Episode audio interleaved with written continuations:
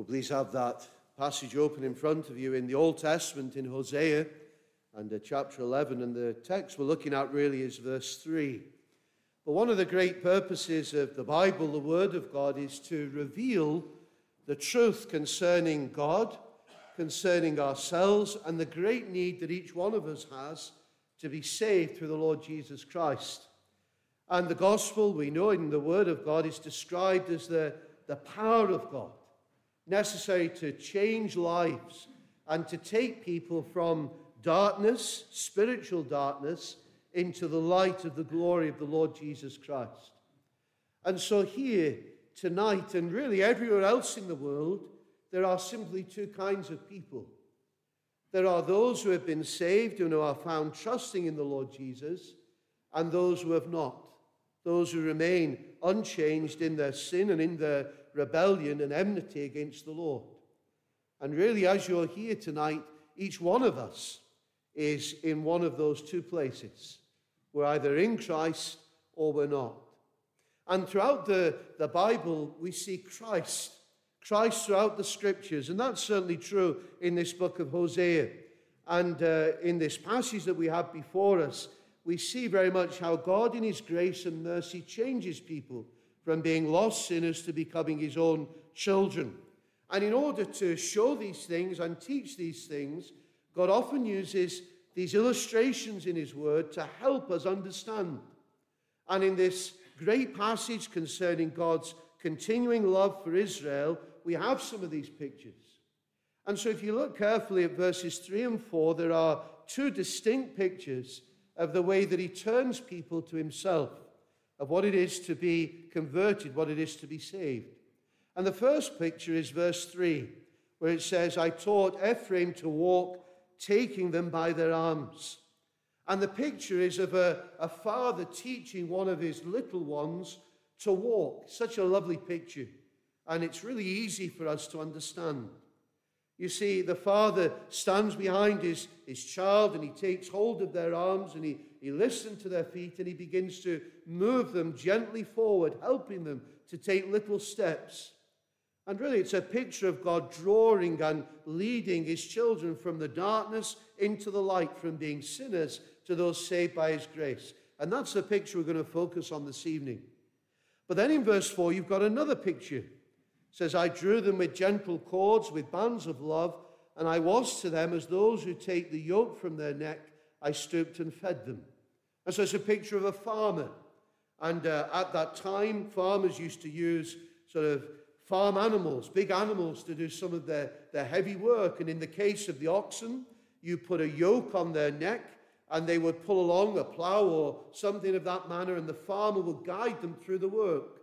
And once the work was done, the farmer caring for his animals would take the yoke off their neck and any other restrictions, and he would stoop down and he would sort of stroke and pat them and give them food and water. And that picture again is of God drawing and, and bringing to rest and in love, meeting needs and feeding. And again, it's a, it's a lovely picture of the gospel. And you know, instantly we're, we're taught some very clear initial lessons. One of them is this if God doesn't take hold of us and train us and teach us, we'll never find our way in the things of the gospel. You know, we need to be taken hold of. God has to break into our lives. You know, He has, he has granted means such as these. You know, it's why we come together around the Word of God to hear it explained and proclaimed. These precious means of grace to, to draw people to Himself in salvation, to build His people up and bring them on. You know, his own dear children who love him and whom he loves. It's God's way of preparing us for, for life in heaven and in glory. God must teach us and direct us, and he does it through his word. And then also, it reminds us that this work of salvation is all of God's grace.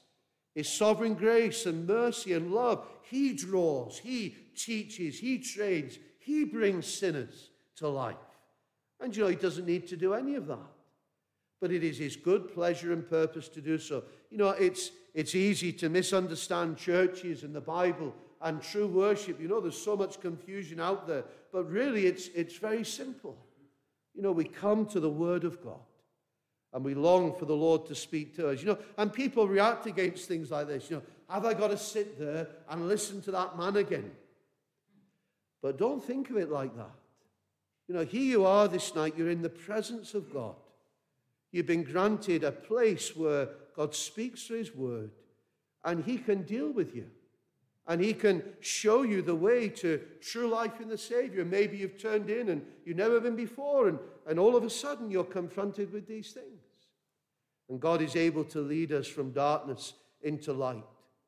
And also, another aspect is this when God turns people to Himself, He doesn't force them into the kingdom. You know, there is an idea, you know, some say, oh, well, you know, conversion, it's like God taking a, a big stick and he, he beats us into the kingdom.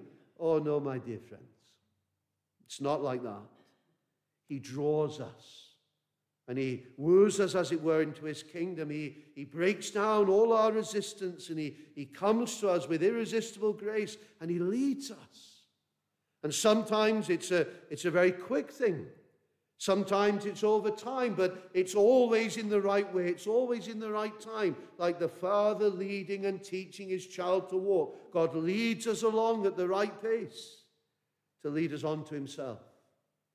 And so that's the picture I want us to look at tonight, step by step to the Savior, using this picture of a father teaching his child to walk. And I just simply want to outline the nature of some of these steps by which the Lord leads us to trust Him and leads us to salvation. That He picks us up in our hopeless condition and brings us to trust His Son, the Lord Jesus. Now, not every believer's experience is identical, but there are certain aspects of salvation that are always present. And sometimes, as I said, the process is very quick. Sometimes it's over time. That's not important. It is coming through to true faith in the Lord Jesus by the gracious working of God, to actually be in Christ, to know your sins are forgiven and that you're right with God. And so there are initial steps that bring us on the way out of the dark. That doesn't mean that we're converted at that stage.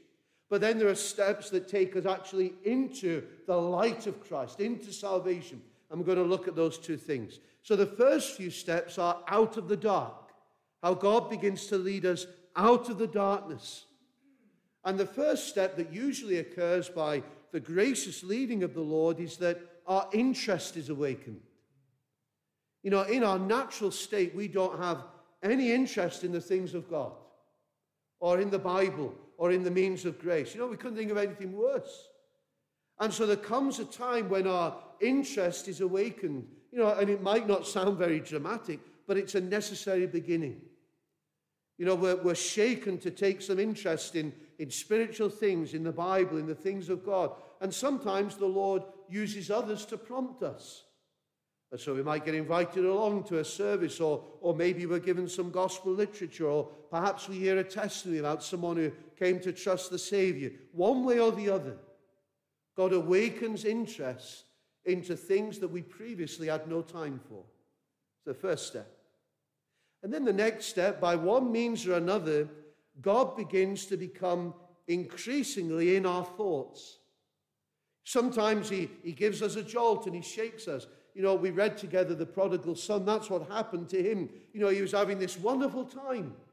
You know, he got his inheritance and he had money enough and he had the freedom. He, he'd left home and he went into the world. And as long as he had money, he had friends. And the drink flowed, and the parties, and the music, and all the rest. He was having a great time, so he thought. But then he ran out of money. And all of a sudden, all his friends disappeared, fair weather friends. And suddenly, he's left alone. And all the things that he had been trusting were stripped away from him. His whole situation was shaken. And what was he going to do? Well, he was brought to the end of himself. And the Lord began to enter into his thoughts. And suddenly he had to think about the, the bigger matters, and his, his thoughts would lead him to go back to his father and to plead for forgiveness. And you see, that's the way that God breaks in. All the earthly props, they're taken away. And suddenly we have to, to think on things that we had previously avoided. To think about Him, to think about death, to think about eternity. I heard one preacher give the following account. It was during World War II. And uh, there was a, a preacher called Professor Collins, and he served in a church in Edinburgh. And uh, by all accounts, he was a very dear man of God and served in his church, St. Columba's. And as he was ministering there, two nurses used to come regularly. One was a Christian and the other one was not. And the Christian longed for her friend to come to know the Lord Jesus, but her friend was just spiritually asleep. She was totally dead. She didn't mind going to the services, but, you know, she just, she, there was nothing taking place. She was happy to come to church, but nothing. Coming and going every Lord's Day evening at least, nothing. She didn't really understand much, but she liked to be with her friend. She liked to be around the people. And then one day, the two nurses were on their way to church up the high street in Edinburgh. And it was in wartime, and so the lights were, were not on so much at night because of the blackout, etc. And as they were walking along, this great military truck came round the corner very heavy army lorry. And it came at such speed that where they were walking, the Christian nurse was, was killed outright as the back of the lorry swung round and hit her to the ground. The other nurse, not a Christian, was unharmed, but as you can imagine, she was, she was devastated. She was shaken. And immediately she, she started to think, you know, if that had been me, where would I be? You know, I'd be lost for all eternity. And all of a sudden, those things that seemingly had, had washed over her were brought to her mind. And she went on to seek the Lord, and she was saved. You see, God, God shook her, awakened her, even through such a tragedy like that. And the Lord works, even through great troubles, to awaken people to the condition and their need of Him. And God can confront us in a way that makes us sit up and realize, I must do something. I must seek the Lord. And so He awakens us and He, he begins to shake us and make us think. And then the next step is this sooner or later, we're made aware of our sin, that we're sinners. You know, when we're in the world and we, we don't know about God, we don't think of sin, and if we do, we like to think of sin as being what other people do. You know, we're happy to look around and, and see where other people fall short, and we, we're happy to sort of identify them, but we don't realize that we are all sinners in the sight of a holy God. But as God awakens us, He also makes us aware that that actually is our state. That we've done many things wrong, that there is a problem within us that we can't solve ourselves. And the Lord uses his word in this. And suddenly, as I said, and maybe as we prayed and you heard earlier, what is a dead buck often becomes alive. And all of a sudden, the truth that, that was easily dismissed begins to speak. And it's a, it's a wonderful thing how the Bible can suddenly speak to people. Let me give you an example. Uh, a preacher that I knew had a friend in America. And uh, this friend that he had in America, this man's uncle, used to go to church. And uh, this, this man had sat in the church all his life, this uncle, and he was so hard. You know, he was a, a, a church goer, but nothing of the gospel had touched his heart, and he had heard thousands of messages over the years, still not saved. But on one occasion, he was in a service, and the preacher was reading from the Gospel of John, John chapter 10. Now, if you know that passage, there are so many amazing things there in that passage. But do you know what the words were that struck him? Verse 22. These were the words, and it was winter. That was it. And it was winter. And you say, well, how on earth did that speak to him? You know, what has that got to do with conversion and trust in Jesus? Well, this man heard those words and he started to cry and cry for days. And nothing would comfort him. And you say, well, why? Well, when they came alongside him and spoke to him about what it was in those words that so moved him, he said, That's my whole life. That's my whole life in those words. It's been one long winter, cold, bleak, barren. And he began to seek the Lord. And he was brought to saving faith in the Lord Jesus Christ right towards the end of his life. You see God working through his word. The Holy Spirit using the word to, to impact sinners, to make them aware of their sin and their need. And then the next step as we go along is that people begin to have a fear of being punished by God, that there is a judgment. You know, generally people in the world are not afraid of, you know, being punished by God. They don't believe in God. And so judgment and punishment doesn't affect them. They, they think, oh, it's a nonsense, rubbish. But when people are being taught by the love of God, they begin to fear him because they begin to realize who he is. And they fear the punishment of God against sinners. And they begin to understand that, as the Bible says, that one day they're going to have to face this holy God and they will face his wrath and his condemnation and his punishment, and they deserve that. You know, you think of the prodigal again in that account we read. He was brought to see he'd been a fool. You know, he had to go and face his father, and he realized that he'd wasted his life and he'd shamed his father, and he deserved to be punished for what he'd done. Maybe you've heard of John Bunyan. He was the, the writer of a very well known work called Pilgrim's Progress. And he knew this in his own experience. Maybe some of you have heard this before. Apparently, Bunyan used to really enjoy uh, church bell ringing. And uh, there was a little church in the place where he lived, and this church had a, a tower, and in it was a, was a bell, and he was involved in the, the bell ringing at various points. But there was a time when he was not yet a Christian, but God was beginning to deal with him and uh, beginning to draw him to the Savior. And he didn't fully understand what was going on, but something spiritual was happening in his soul. And on one occasion, he was ringing the church bell and he began to look up.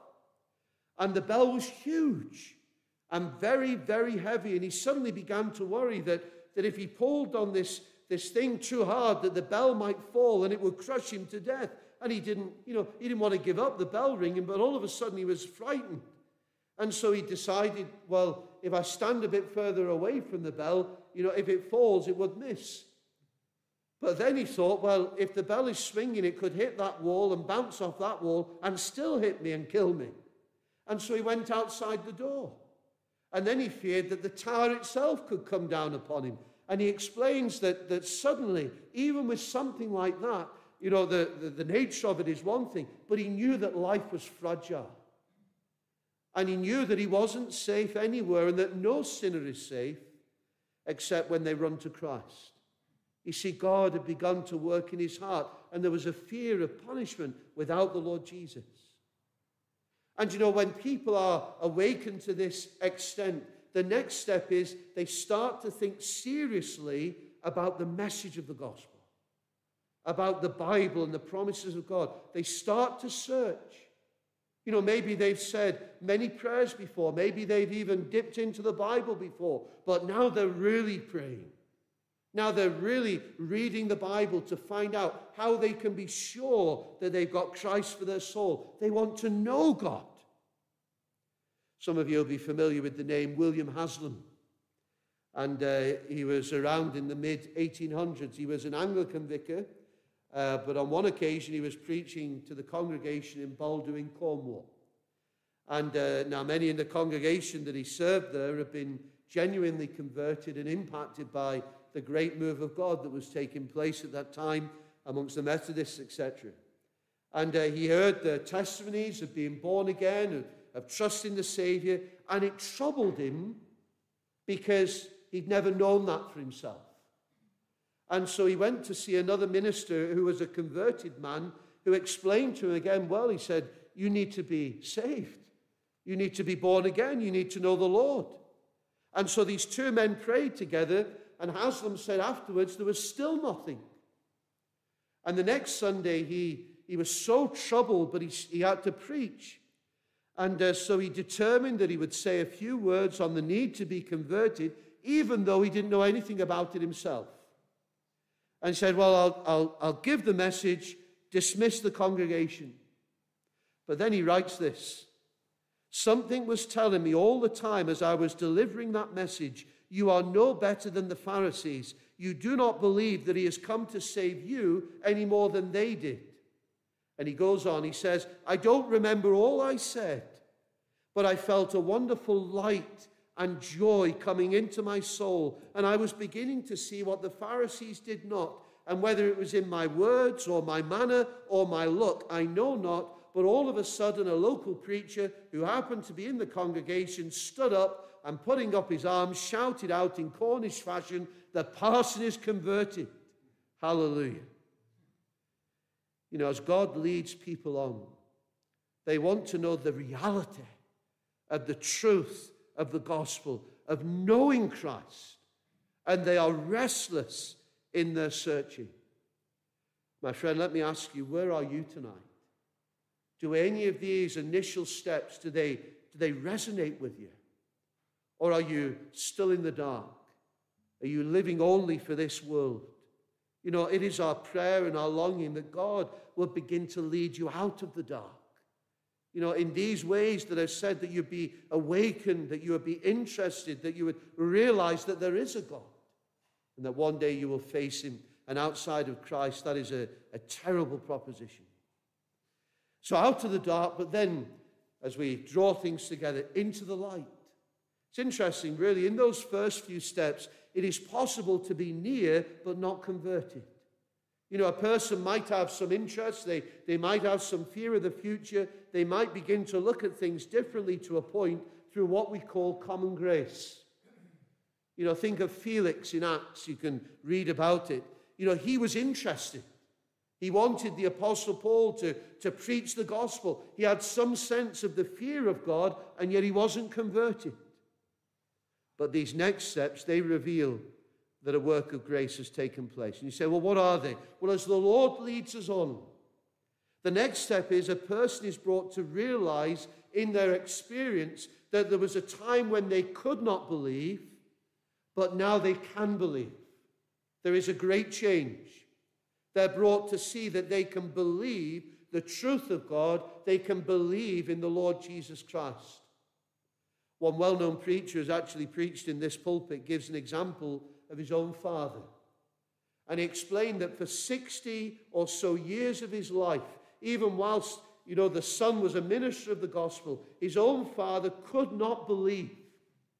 You know, he was honest about that. And when he would speak to his son, who was a, a gospel minister, he would say, Son, I just don't believe that Jesus Christ is the Son of God. I just don't believe it.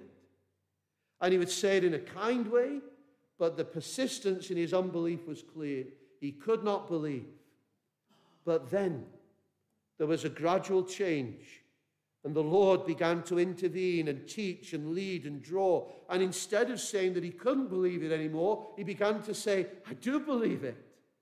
I believe that Jesus Christ is the Son of God, that he is my Savior. It was a great change. And it's only affected by the work of God in the heart. Those who could not believe are now brought to believe. They look to Christ. They look to his perfect life, his saving work on the cross, and they, they trust in him alone to be saved. They had not before. But now they see the truth, they believe the truth, the truth sets them free. It's a wonderful thing. A person is brought to realize and brought to believe.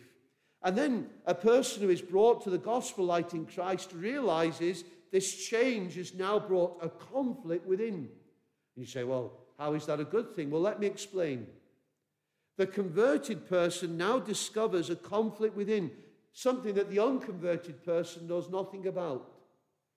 You know, an unbeliever is aligned with the world and with the enemy. And so their position, while expressed in different ways, is always against the Lord. It's always against the Savior. It's always against the Bible. It's always against the gospel in all those things. But when a person is converted, they're taken over to the Lord's side.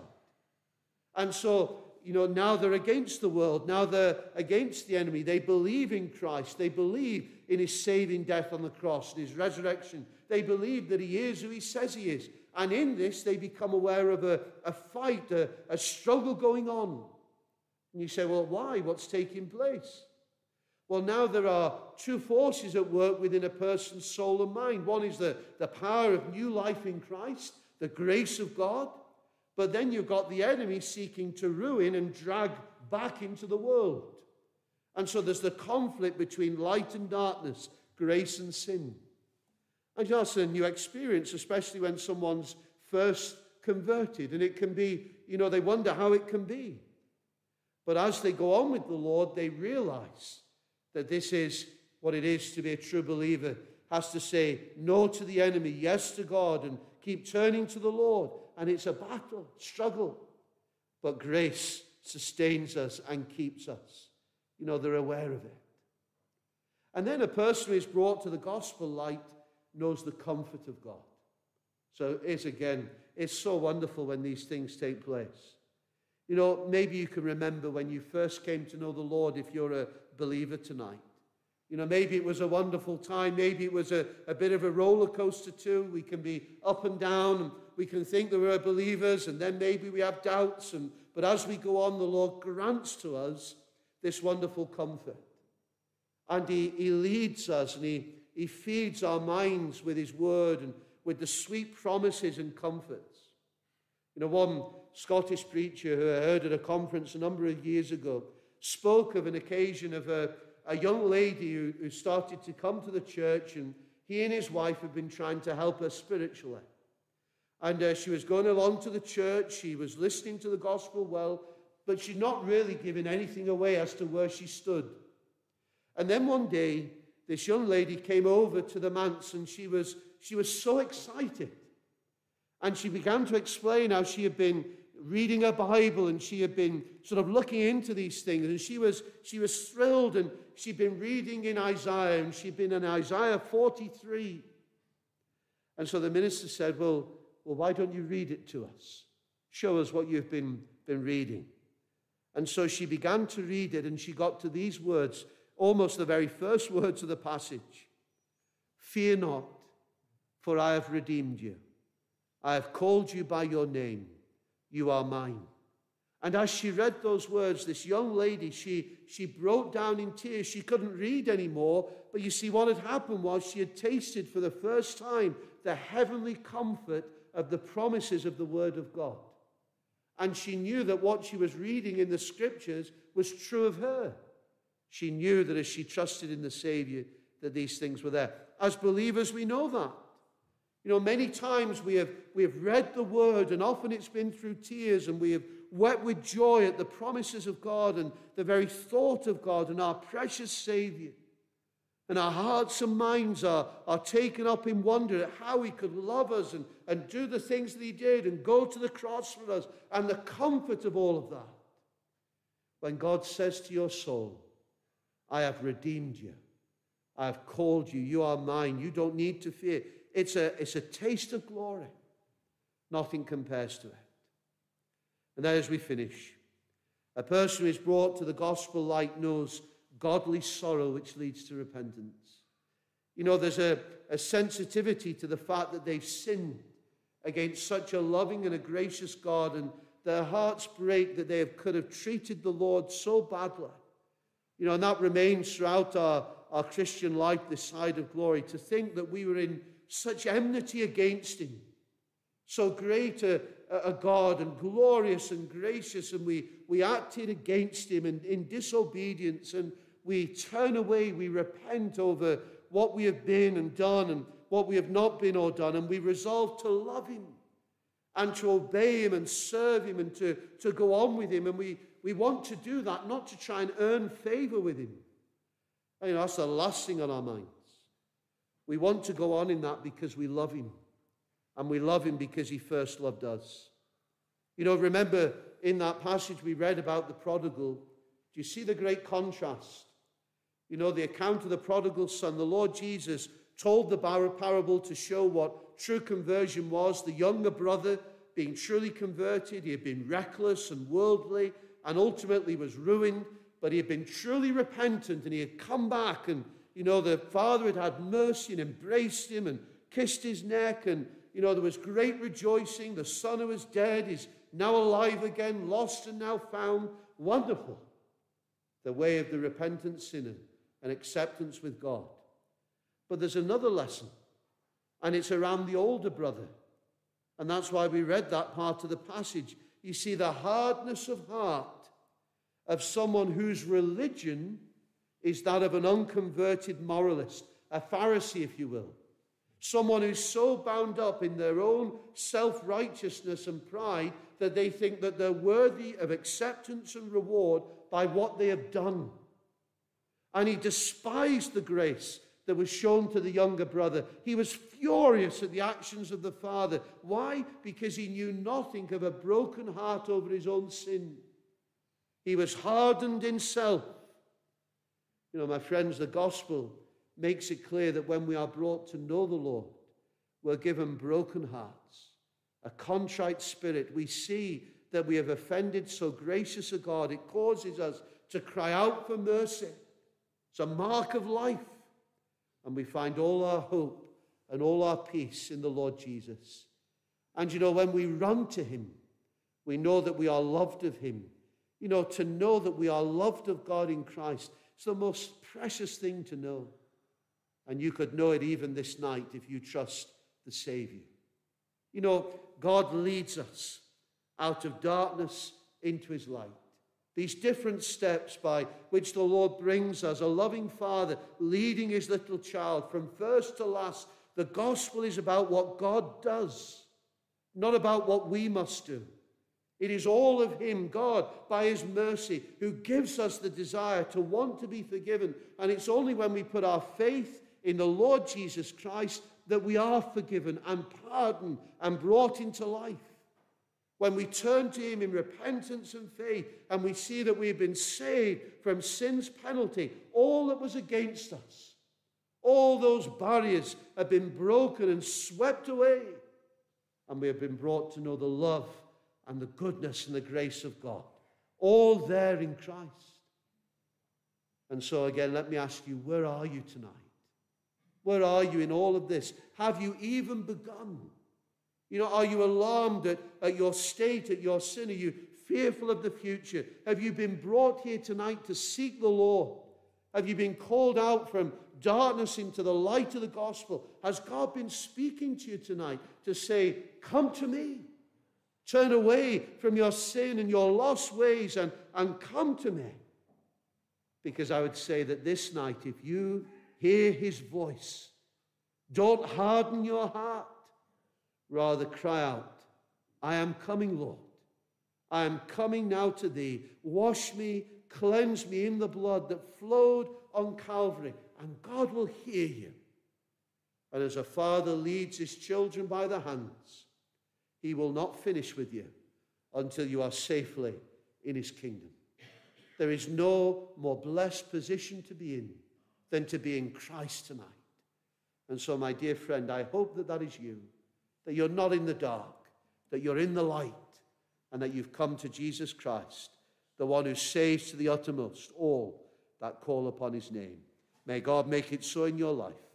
Amen.